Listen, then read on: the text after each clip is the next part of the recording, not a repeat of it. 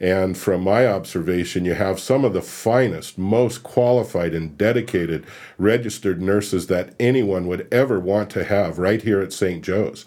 And you need to recruit new people coming in that want to stay here long term and learn from these experienced nurses so they can carry on that legacy of the highest level of patient care uh, here in the valley. And um, Uh, and I would hope that the hospital would realize that and make movement in order to achieve those goals.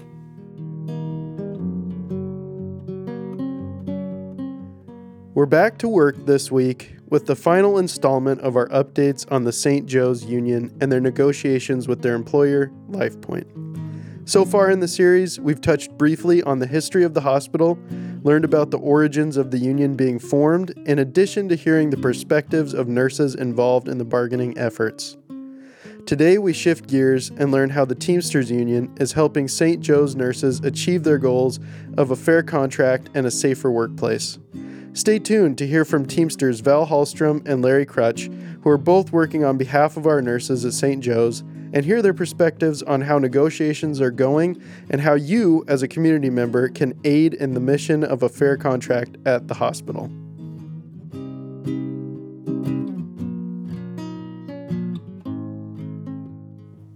Uh, hello, Larry. Hello, Val. Uh, thank you guys for coming in and talking with us. I'm really excited to learn more about the Teamsters and what you guys are doing for St. Joe's Nursing and then just the greater community in general. Thanks for coming in.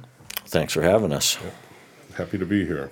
Yeah, so you guys just came in talking like uh, you had it down, and, and I wish I was recording some of that, but we'll, we'll kind of uh, go over the basics, I guess. Why don't we start with uh, either one of you? Why don't you tell us how you got started in the Teamsters and kind of what your position is? Okay, um, after I got out of the, the Navy, um, I was a home builder in Spokane. And in 79, the market died, and my brother, who was a Teamster driver, said, Hey, uh, sign up on the out of work list, and uh, they'll find you a job until you find something to do. So I was uh, 12 years on a three week call, became a shop steward, and never looked back. That's how I got my start in the Teamsters. Larry? Well, I got my start with uh, in the warehousing side of it. Uh, I went to work for a company called S.E. Rykoff, who is now U.S. Food Service. Uh, after a few years, I moved on to Food Services of America. Spent uh, 21 years with them, and uh, did a number of things from warehousing to truck driving. And in that, I was a uh, shop steward involved in uh, many of the negotiations and uh, my business agent at the Teamsters was retiring and they had contacted me and I've been at it for I guess about 10 years now in the in the Teamsters office themselves so And, and what areas do you guys represent currently? Well, um, nationally, the Teamsters are the most diversified union in the nation. You name an industry, we represent them. Uh, from airline pilots to doctors to nurses to attorneys to warehouse workers, truck drivers, uh, cemetery workers, construction workers, bakery, freight, grocery, you name an industry, we represent them. In fact, if you've ever been to Disneyland, Mickey Mouse is a Teamster. So uh, you name an industry, we represent them. In here in the Inland Empire, we have over hundred contracts, uh, both in public and private private business. Um, like I said, we represent prosecuting attorneys, defense attorneys, jail uh, uh, jail workers, jailers, um, uh, clerks, courthouse workers, uh, sheriffs, police, um, firemen, uh, bus drivers, uh, and the traditional things that you think are Teamsters, truck drivers, and warehousemen. Um, all of our workers are considered essential workers, and our hats off to them for doing a great job during this medical crisis and sacrificing the hours that they work and the time away from their family to provide the the groceries, the the bakery, the produce, everything that we consume is brought on a truck and it's probably delivered by a teamster. So um, our hats off to our members who are working so hard as essential workers. And you guys are part of the, the local 690. I can see that on your shirt there. yes so and where does that region cover? Well, we, we have two jurisdictions. We have a, a general jurisdiction and a construction jurisdiction. So our general jurisdiction is mainly eastern Washington and northern Idaho from Riggins north. Um, but we have a construction jurisdiction that is uh, the eastern side of Washington from Snoqualmie Pass east all the way to the Montana border from Canada uh, south down to Riggins. So it's a, it's a pretty wide area. Cool. And you mentioned, uh, you know, there's obviously a lot of people that you represent as as the Teamsters, but here locally, there's there's even a few organizations and, and people that you represent, right? Yeah, uh, many uh, local companies you're familiar with. Uh, the drivers and, and sorters at UPS, uh, Franz Bakery, uh, Poe Asphalt. Um, Larry, you can name some others too. Oh, yeah, we have the Franz Bakery, Bimbo Bakery, Alsco Linen, Oxarc, U.S. Food Service, Sysco Food Service, URM, Meadow Gold Dairy. Meadow Gold Dairy. Um, yeah, there's uh, we represent a number of people in the Lewiston community already. Very cool. So so how how did St. Joe's come into play for you guys? How how did that conversation start? Well, I received a call from Joe and uh, asking questions on how to organize. And I said, okay, uh, we'd be happy to help you, but why do you want to organize? And he said, well, we're very concerned about uh, what's going on in our hospital. We're losing many, many experienced nurses, uh, uh, a vast wealth of knowledge and, and experience. Uh, the new company is uh, making some changes that we're very concerned about uh, that'll impact the community. Our, our main focus is on patient care and safety. And uh, we feel that having a Teamster contract or having a union contract would help us in our endeavors to uh, keep the highest level of care in the community so we can serve our uh, family and friends and our neighbors at the hospital and we're looking for a way to do that and asked me how do we organize so i explained our process I explained that if you're expecting uh, me or my staff to organize for you, um, you you're going to fail. The only way to do it is to embrace the idea that I'm forming a union in my workplace. And if that's what you want to do, we can help you do that. But the commitment has to be from you and your coworkers and be more than happy to set up some meetings and explain how that process works. And if if we uh, gather the support to go forward, we'll help you do that. So we had those meetings. We uh, eventually came to um, what we call a majority support of the nurses. That's when we filed for an election with the National Labor Relations Board. We won that election, which gave us the right to represent the nurses exclusively uh, uh, regarding con- working conditions and pay and benefits. And that's how we won. We engaged in bargaining. Larry, I had some um, some personal problems where I wasn't able to be the lead negotiator in this like I had planned, and Larry stepped forward and said, "I'll take on that role and be the lead." And Larry's been leading the charge on on the uh, negotiations ever since. And how have those negotiations been going so far? Um, and in particular, how have they been going compared to, let's say, some of your other negotiations you have here in the valley? Slow. Um, I, you know, I could use an example with uh, Meadow Gold. The Meadow Gold drivers here in Lewiston organized uh, almost the exact same time that uh, uh, the nurses did, and we entered into negotiations with Meadow Gold. Uh, we had a contract with them, I think, within about four months. So they've they've had their contract for a year, year and a half now, and uh, we've been in bargaining with the hospital for almost two years now. So Well, four months. That seems kind of quick, though, right? I mean, I, did somebody? Is that normal? Because doesn't it last maybe a year, year and a half typically? ty- typically, it depends on on how much the employer doesn't want a contract. Oh, okay. Uh, you know, Meadow Gold uh, is ninety percent union, uh, so they're almost wall to wall union. Uh, they didn't run from it. They they uh, embraced it. They have contracts all over the country. Uh, we had a contract with them in Boise, uh, and we patterned it mostly after that contract, and the employer didn't fight it. Uh, you know, we, we really tried that same tactic here with uh, LifePoint. They have hospitals in this, I'll call it this area, the Northwest. Um, they have uh, Capital Medical over in Olympia. They have uh, another one in uh, the Tri Cities area, Trios. Trios. Uh, we use a lot of language and tried to base that as a as a format. Uh, and the employer, the hospital, is just at this point not interested in formatting off of another hospital. It's like they want to do this thing from scratch, and uh, uh, it's the progress has been very, very slow in comparison to normal. We've even tried to uh, use existing policies and procedures that have been working uh, since they took over, and they want to modify and change those. And in our opinion, uh, many of those modifications are concessionary, um, which aren't to anyone's advantage. And um, it, it can be frustrating at times, but it's the process. We're used to it. We know how to deal with that.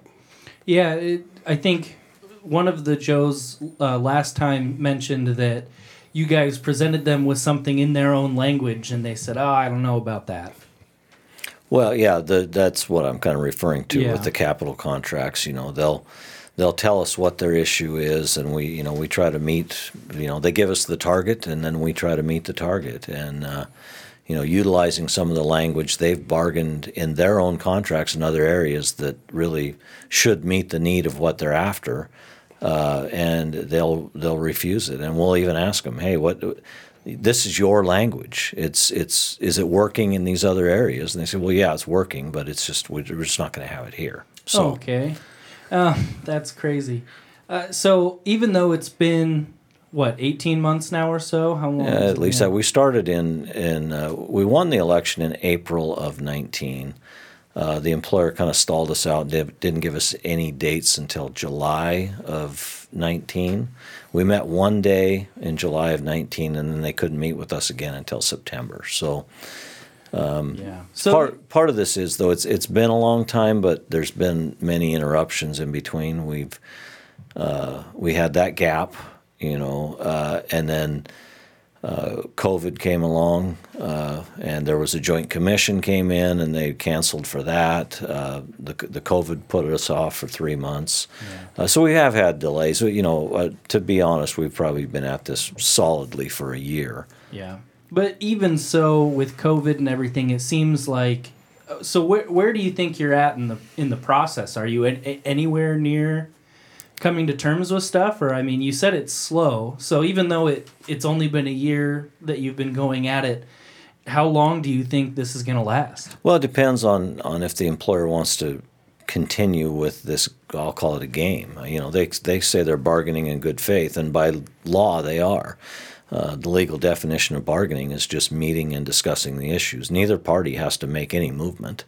As long as we meet and are actively discussing the issues, we're bargaining in good faith. So, um, how long are they willing to do that? I don't know. Uh, we're in it for the long haul. Uh, we feel uh, that it it looks like they're trying to stall out, um, but uh, maybe they just like slow progress. I don't know, but we're here for the long haul. So, do you feel like as the community starts to support um, the efforts of the nurses and and uh, you know becomes more familiar with what the Teamsters do, will that put more pressure on the hospital to to speed things along, or do you think they'll just continue to drag their feet regardless? I, I'm hopeful that some public pressure will uh, speed things up. Uh, this hospital is not the only game in town. Uh, there's Tri-State right across the river, and you know if folks in the community uh, uh, want to support the nurses and get fed up with them uh, not getting a deal, they may move their business elsewhere. Uh, Pullman and Moscow are just up up the hill. Uh, so I, I would hope that some public pressure was going to uh, uh, make a difference and, and uh, change their their behavior at the table. So speaking of public pressure, there is a picket um, Saturday the fourteenth. Hopefully, I'll have it out at least by Saturday morning before the picket. um, if I work hard, I could have it out tomorrow afternoon. Um, but definitely go, going to the picket is one way to show public support. Taking your business elsewhere is maybe hard, but that's one way. What are some other ways that that people not working at St. Joe's can show support for the nurses? Well, I think really um, just expressing their concern to the hospital. Uh, call uh, Tim Trottier, the CEO. uh, or their hired gun that's an attorney from uh, Maryland, uh, Glenn Bunting, and tell them, you know, we, we don't support you treating our nurses this way. Uh, we want you to stick up for our community and, and make it a safe place. Um, editorials in the paper are are always good. It's a, it's a way to gauge community support. Um, we have the support of the Labor Council here, which is a, a, a strong force in the valley, and all of the union members uh, that are part of that Labor Council support us, and they know what's at stake, and they know they have options uh, with regards to health care, and um, they may exercise those options. It'll be their choice, of course, right? Right. I would kind of like to just jump in on the picket thing and just Yeah. just to inform the the public. Uh, Not everybody may know what a picket is. So this is an informational picket. So there is no work stoppage here. All of the nurses that are involved are doing so on their own time. Uh, there's there's no disruption of service at the hospital. We're not blocking any entrances or access to the hospital. Uh, this is really just a way for the community and the employees to get out and show the show the uh, hospital that uh, we mean business and we want them to respect us and come to the table and make some movement and uh, let's get a deal done. Very cool. Yeah, I hope I hope that not only just the the valley comes out to support, but also these businesses that are represented by the Teamsters as well. I hope they come out and show support um, for everything that you guys do for them too. Um, I had a question again. Well, I, I know those business, uh, our members in those businesses are very supportive and they all have good Teamster health and welfare plans. And our members are very aware that they have options with regards to their family's medical care. And uh, even though we're um, not as big as the Labor Council with, with regards to the amount of health and welfare money that we spend in the community, um, it is a significant piece that that our members choose to utilize St. Joe's as opposed to something else. Right, right, and and like we've discussed so many times, um, in our discussions about these uh, negotiations, St. Joe's is so important to the community here. I mean, it's it's vital. Um, so yeah, it's it's definitely important to recognize the the value there.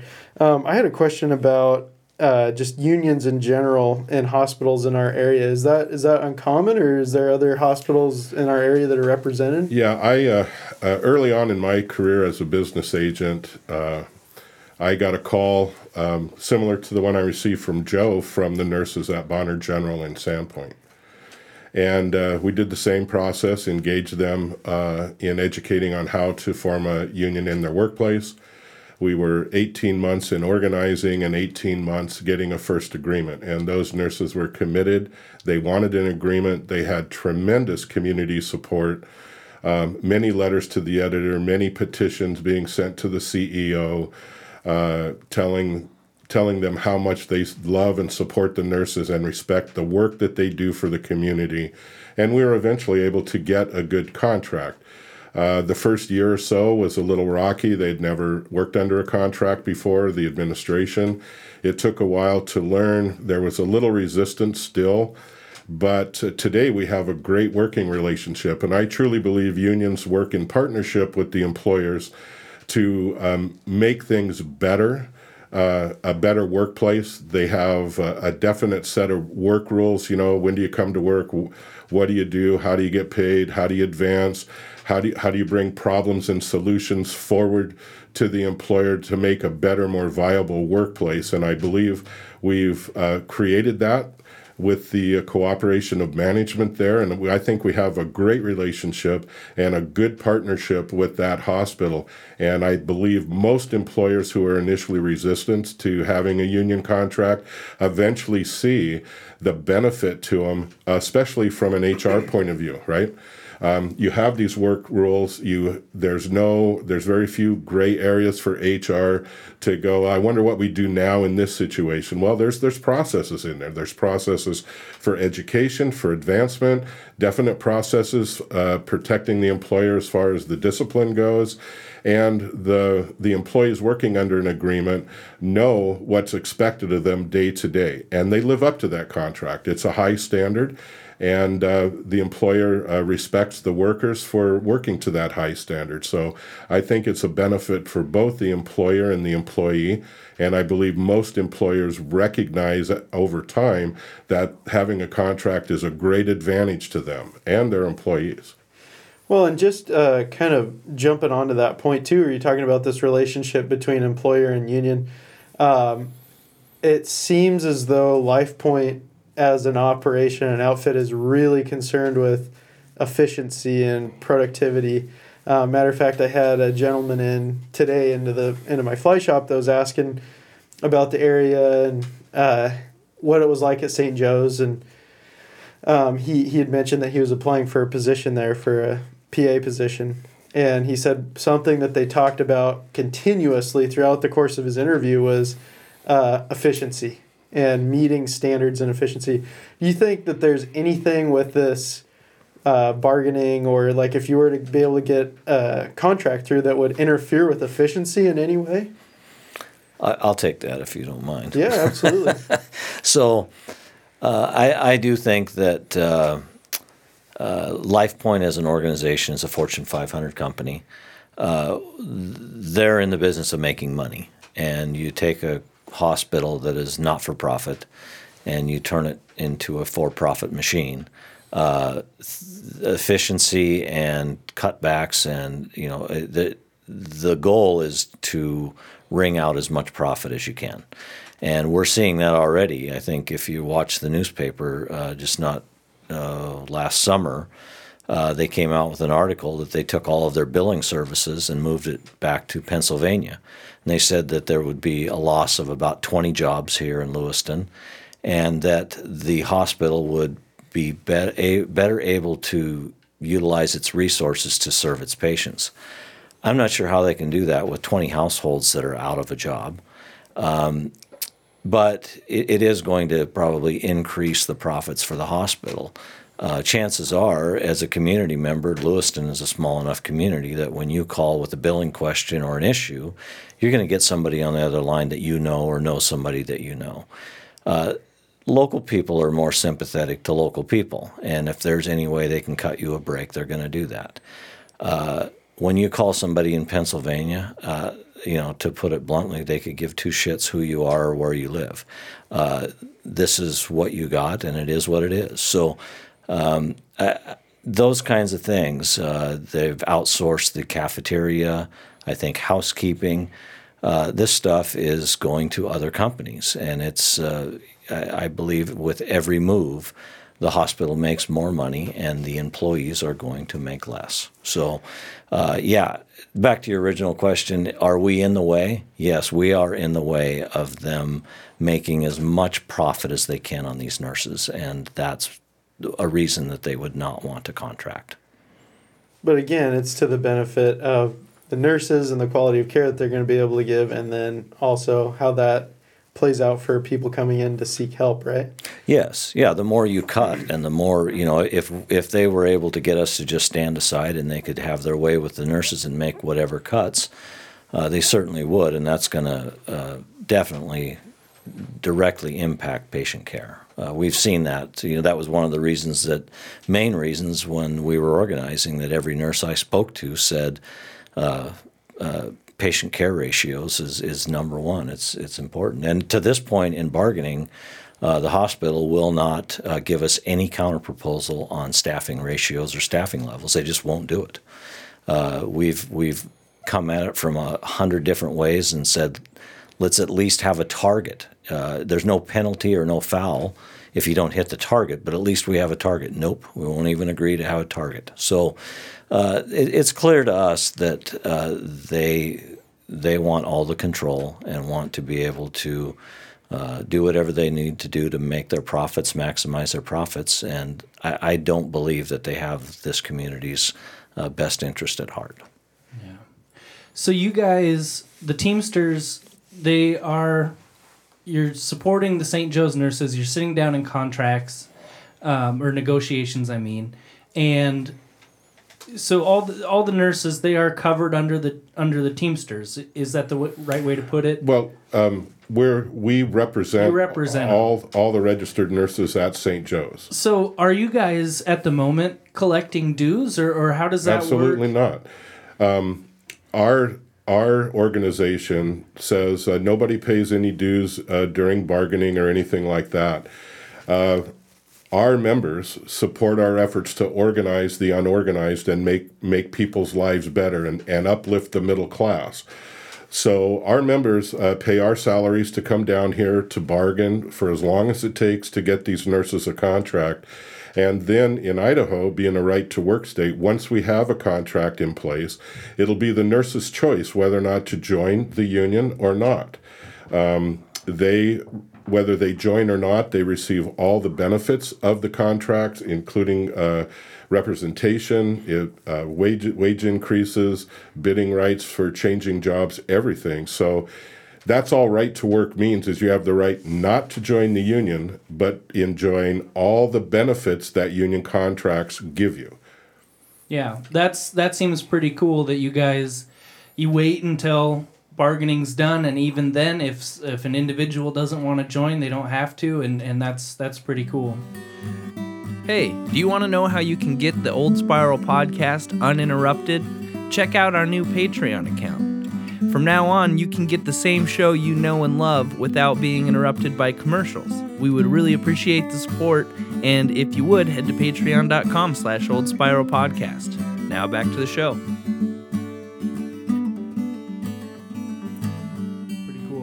So, what are what are the negotiations like? Like you you have an idea in mind, like you said, you've got contracts with you've done with other hospitals, and so you get a hold of the hospital, and then if you do meet, what what what are those negotiations like? Do you meet just you two with a couple people, or Well, what we do is is first we meet with the nurses and we ask them, what would you like to see in a contract, or what would you like to see changed about uh, how you do your work today? So we take that proposal meeting, put it in a in a document, and then uh, we set dates with the employer to meet. Uh, we always uh, want committee members. We want the nurses at the table. We're not nurses. We don't know what nurses do. All I know is if I go to a hospital, a nurse will save my life. That's all I need to know, right? Um, but we need uh, committee members uh, at the table to keep us straight when we're bargaining on their behalf, and to keep the employer straight if they try to, you know, throw throw some BS at us. Like, well, we do it this way. You know, we got the committee members saying, no, we don't. We do it this way.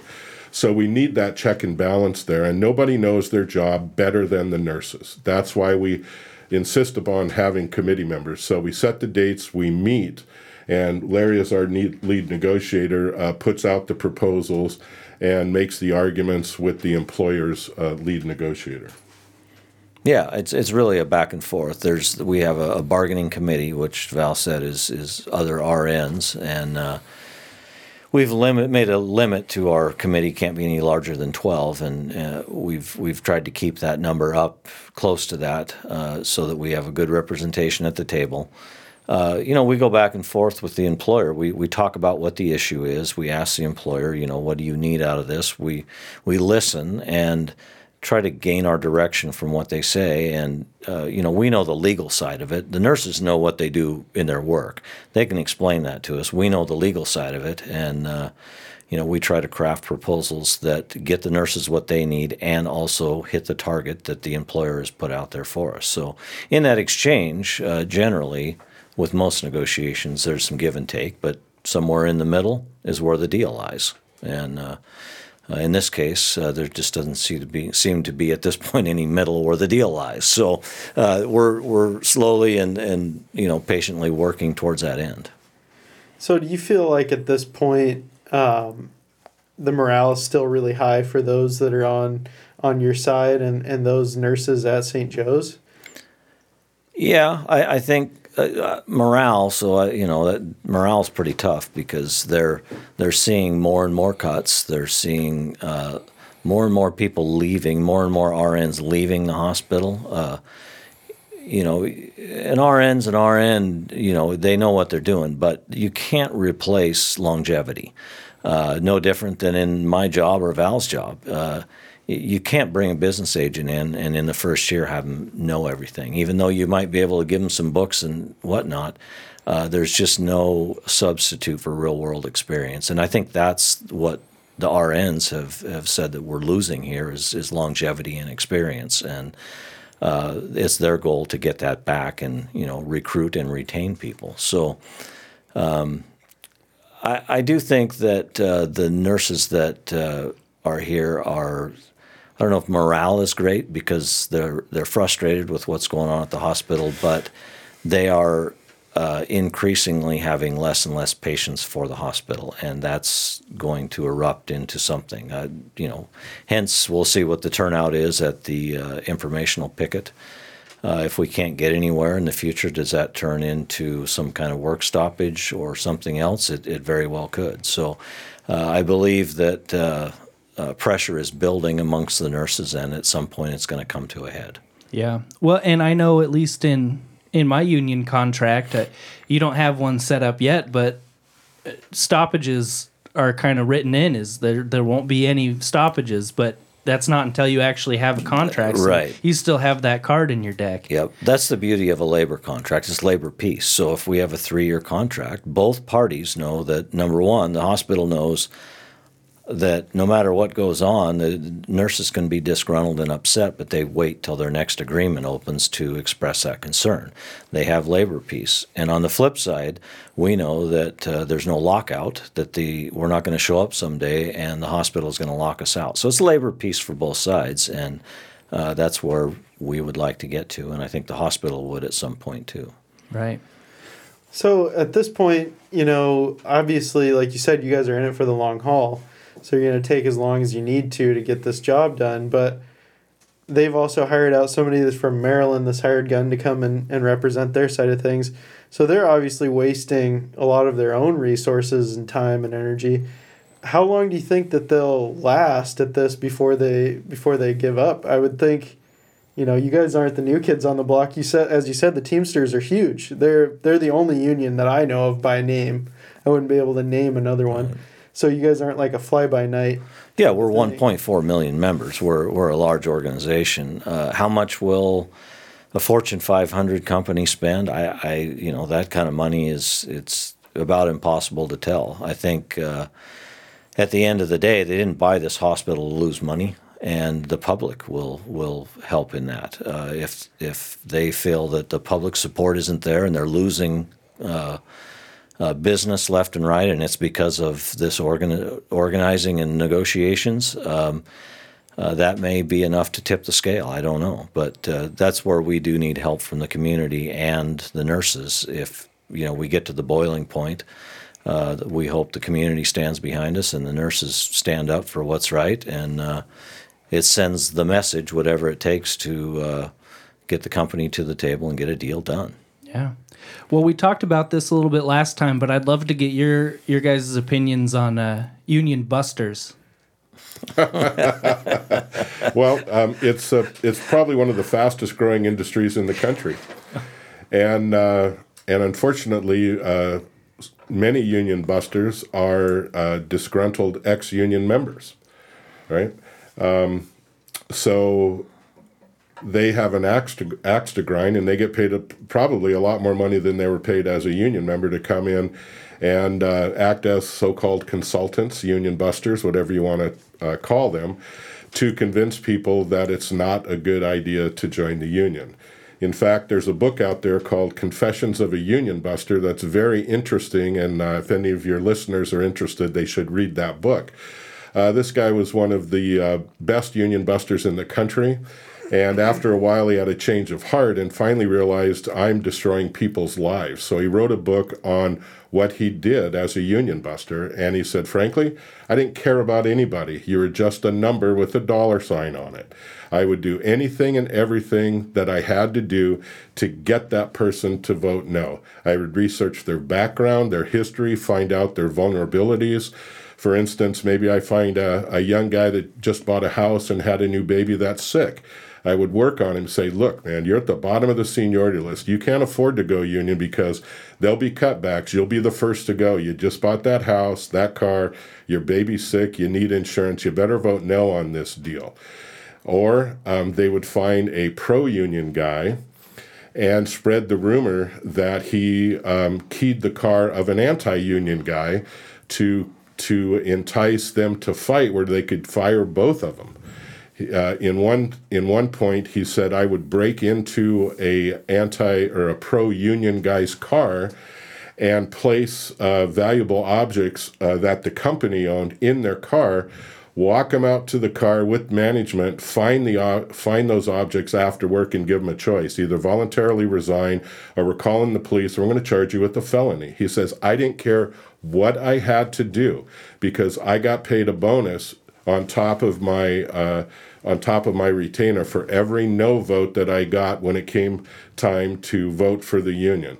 But I know I've destroyed families, caused divorces, and ruined people's lives. And he wrote this book. It's very interesting uh, on on the tactics that were used. Uh, if anybody's interested in looking that one up, I, I'd kind of jump in on that too. We, whenever we're organizing a unit, we kind of tell them. Uh, it's interesting that the union busters that are here to tell you that you don't need a contract have a contract with the employer uh, to bust you. So uh, it's interesting that they need a contract, but you don't. Uh, and that isn't just hearsay or rumor. So the government says that any anti union efforts have to be recorded, and those are in an LM20 report uh, that's filed with the government. So we get a copy of the actual contract that uh, that is signed between the employer and the, the union buster. So uh, it's it's just interesting that uh, the union buster needs his own contract, but to convince you that you don't need one. So anyway,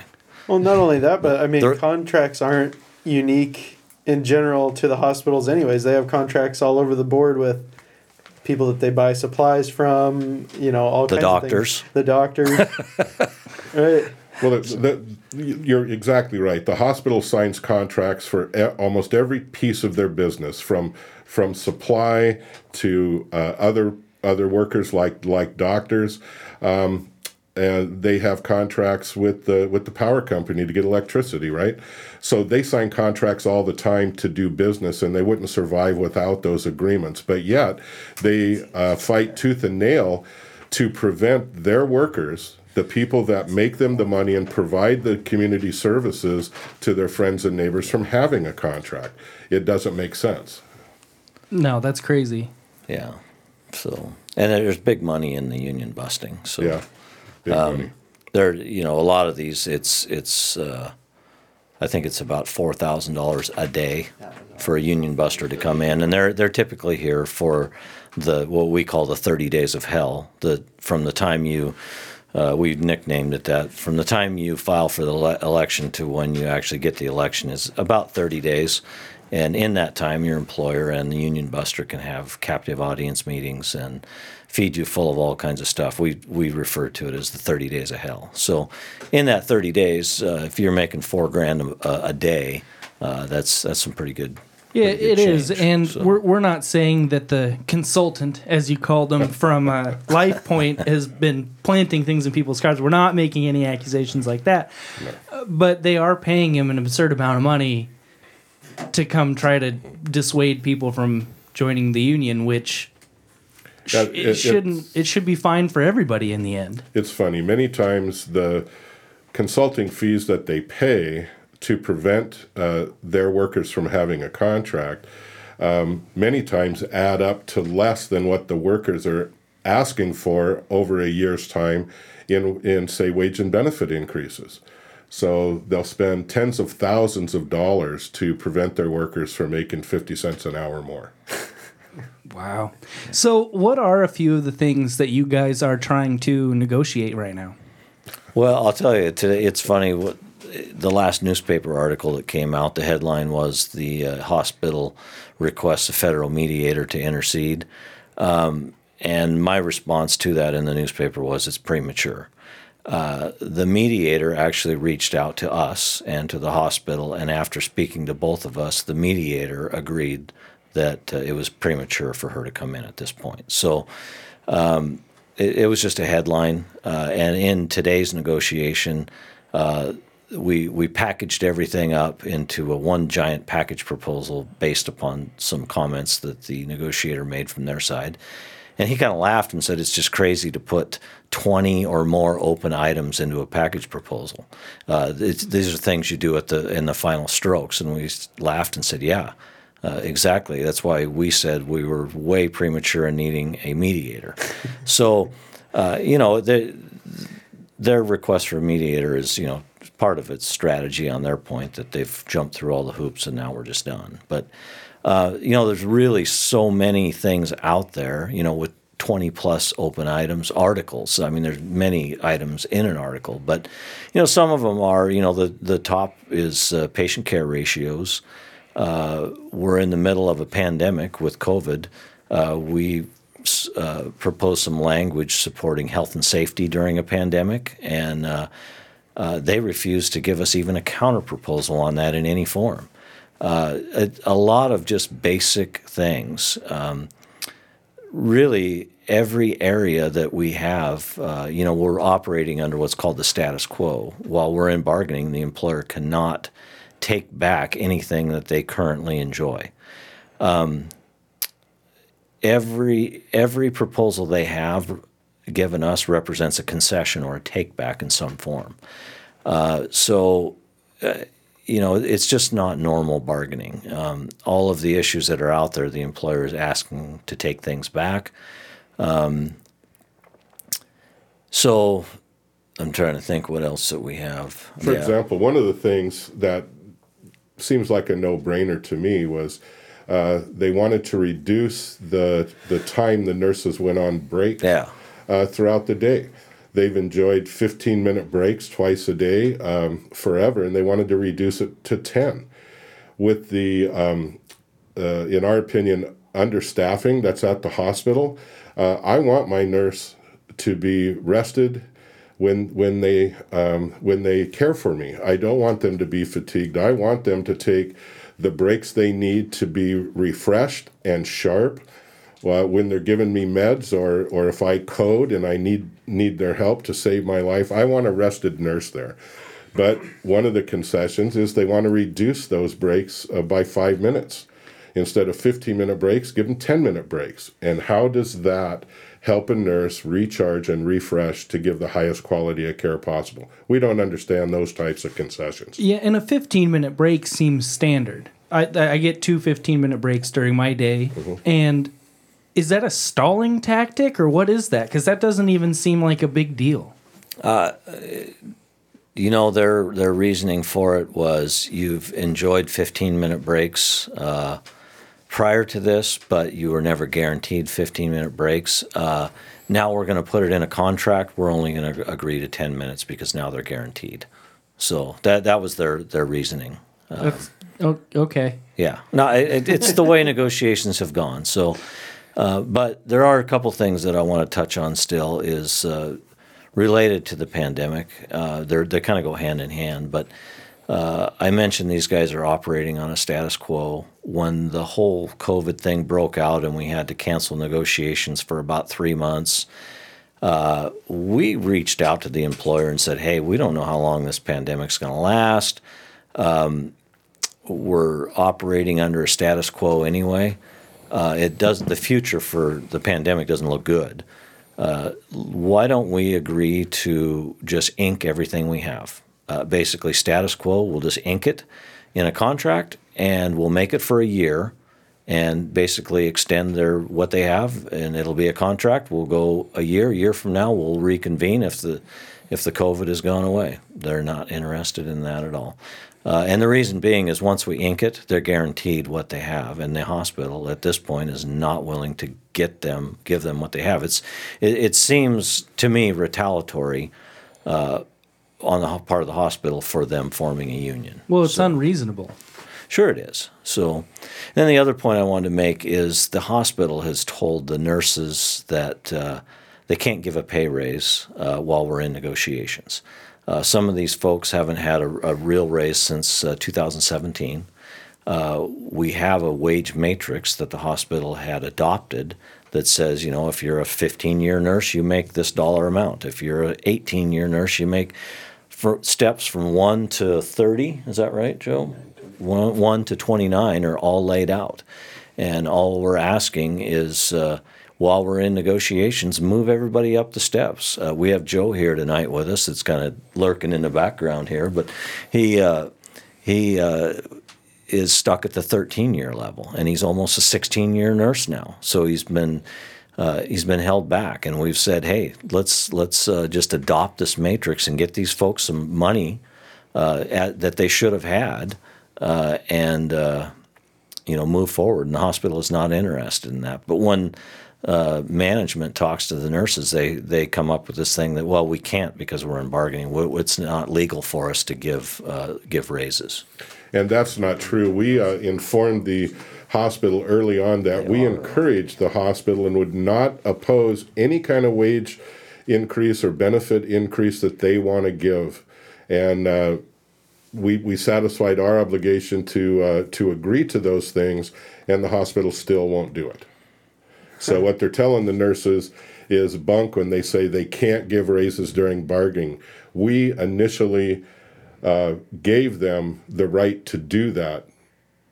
Why wouldn't why why would that ever be a bad thing? You know, Well, it's just so that they can have that to put pressure on on the nurses to say we don't want to be a part of this union because it's not helping me right now. I need to get my my raise now. yeah, well, sure, but I mean, like, It would be really short sighted. I feel of the nurses to to say, well, if I don't do this right now, then I won't get my raise. Like like you're you're saying, I can't get it because of this bargaining thing. But I mean, ultimately, that wouldn't be good for them. Well, with experienced nurses leaving, at some point, the hospital will have to realize that they have to do something to recruit and retain quality nurses.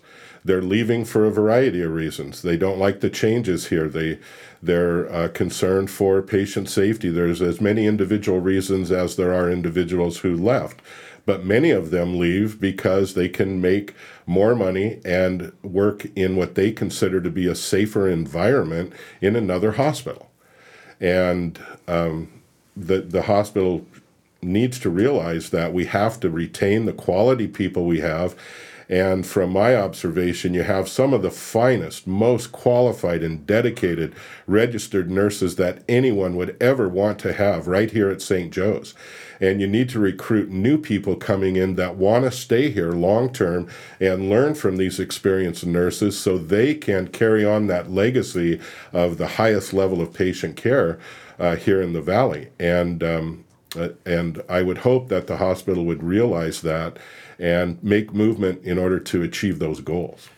so they can they could give raises this whole time. You guys never said anything about them not being able to give raises. Um, I know in the middle of a pandemic and might not be the easiest time to give raises. Do you guys know anything about how that that they've been dealing with with the pandemic and everything?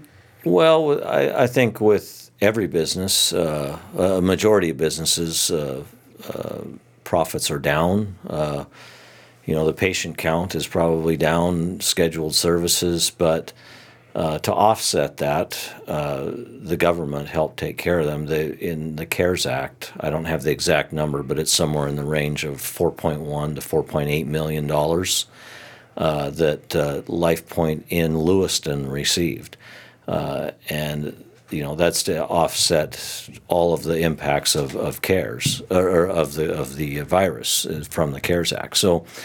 Um, I don't think it's out of the question to say that uh, a Fortune 500 company that received that kind of money in this one location uh, couldn't afford to uh, give a raise in the middle of a pandemic. Uh, because they don't have to allocate that money for any certain thing. I mean, it could be for raises, right? as far as I know, that's my understanding that there were no strings attached. I could be wrong, but that's that's my understanding. Is there's it, it can be spent as as they see fit. So. Okay. Well, and you know, this is all really useful information. You know, obviously here at the show and, and many of those in the valley and obviously those at the hospital really support your efforts and what you're doing, but what what would you say to those community members and those folks at the hospital that aren't on board with you at this point? Why why do you think they should get on board? Well, well, for people who, who don't understand um, what unions are about, we're not trying to uh, tell the company how to operate their business. Their job is to operate their business. Um, where unions came in and, and the importance of unions today is the same as it was in the in the teens, 20s, and 30s when people were so frustrated with their work environment that they felt no other choice but to collectively band together to negotiate uh, better wages and working conditions for them and their families. And what many non union uh, people don't understand is that union wages set the bar for even non union workers. And why is that? Well, the non union companies know that if they don't pay their workers um, close to what a union worker makes, the non union worker may want to go union to get those uh, better wages and benefits. So, um, we as as union leaders are happy to negotiate uh, better wages and benefits because we know eventually even the non-union worker benefits from them. Uh, we tell our uh, em- employ or we tell our members the the reason we're able to negotiate uh, you know, maybe as much as 15 to 20 percent more in wages and benefits is because your employer expects you to produce 15 to 20 percent more. And the day you choose not to is the day they can start uh, getting rid of you because there's somebody else out there who will want to work uh, and make those higher wages and benefits. So I really believe that the union contract uh, makes a better worker, makes a more efficient worker, helps make the company more profitable than um, the non-union worker. And I'm sure there are many good non-union employers, but I'm just saying in general, um, what what we're able to do with the support of our membership uh, helps the non-union workers raise their standard of living and help provide a better living for them fa- their families as well. So I'd probably piggyback on that.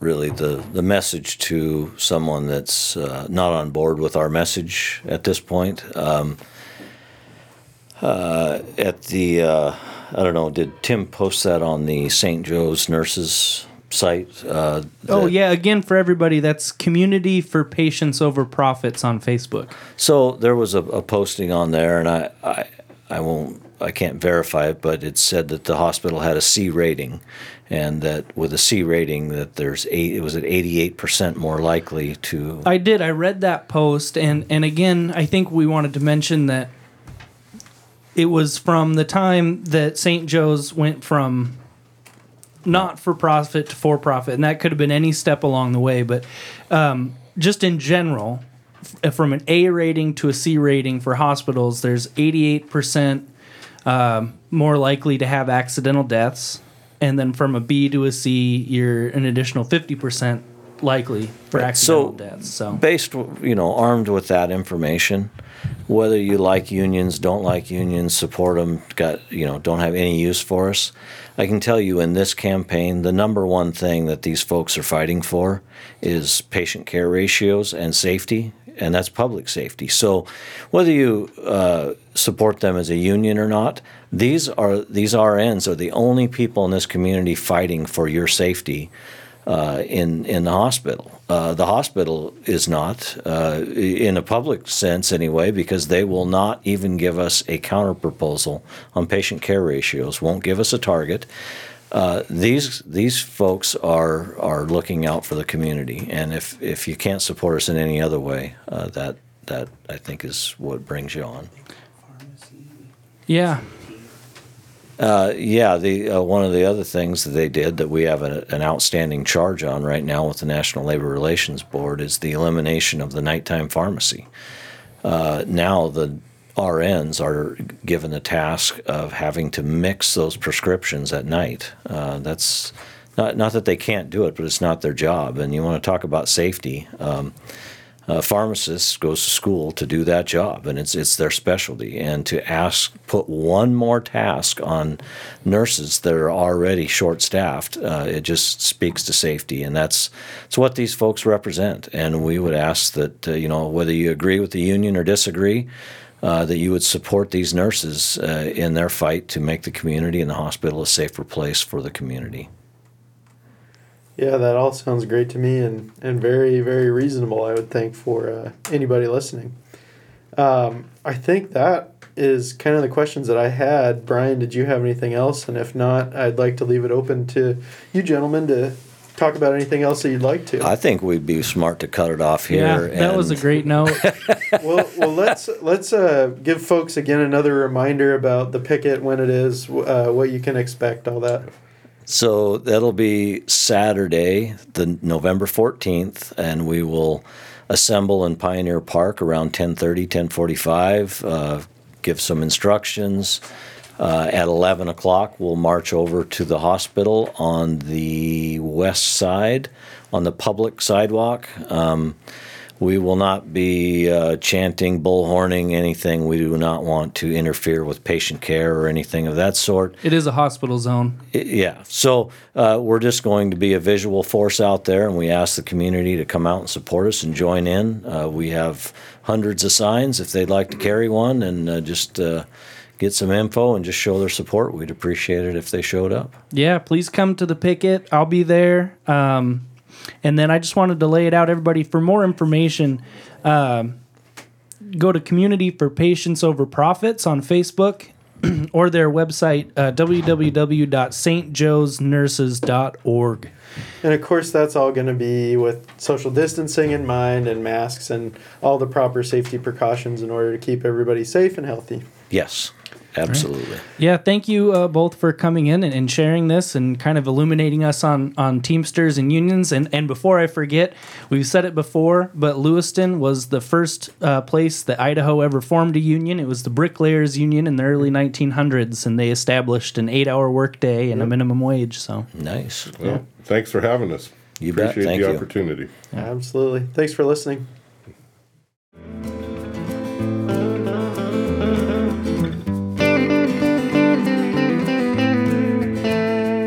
This episode of the show is brought to you by our Patreon subscribers. Thank you so much to all of you for supporting the show. If you would like to become a Patreon subscriber, head over to patreon.com slash old spiral podcast. That's going to do it for this week, but the shows are not over. Get caught up on the backlog of episodes if you haven't already, and thanks for listening.